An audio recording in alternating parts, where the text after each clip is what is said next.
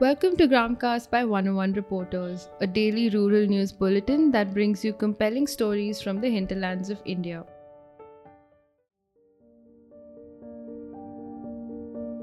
In the next two months, the Uttar Pradesh government will link 14,100 Gram Panchayats with an optical fiber network to provide broadband connectivity.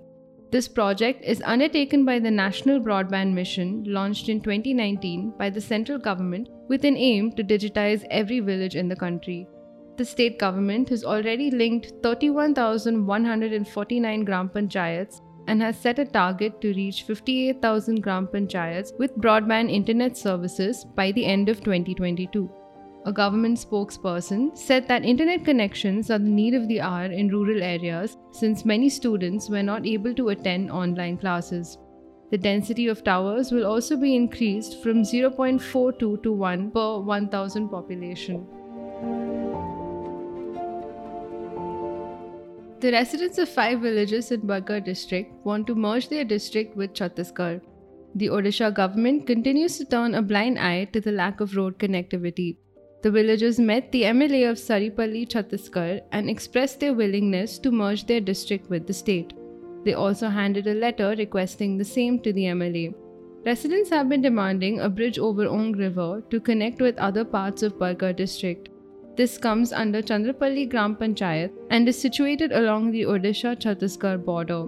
The villagers have to frequently cross the Ong River to reach Padampur and other areas.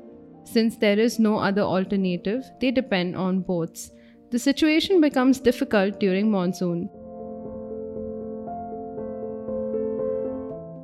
In Khiala Kalan village, Punjab, the Excise and Taxation Department, along with the police, seized over 1 lakh kilograms of lahan. Lahan is a raw material used for distillation of illicit liquor. Eight persons were arrested during the six hour raid. They also found 1,780 liters of illicit liquor. Two jaggery suppliers have also been booked for supplying bulk quantities of jaggery for production of illicit liquor. The Deputy Commissioner of Excise said that they had constructed underground RCC pits to conceal the drums for fermentation of lahan. This was later shifted to other drums for the heating and the distillation process. This is for the first time that modern methods of distillation were discovered by the team.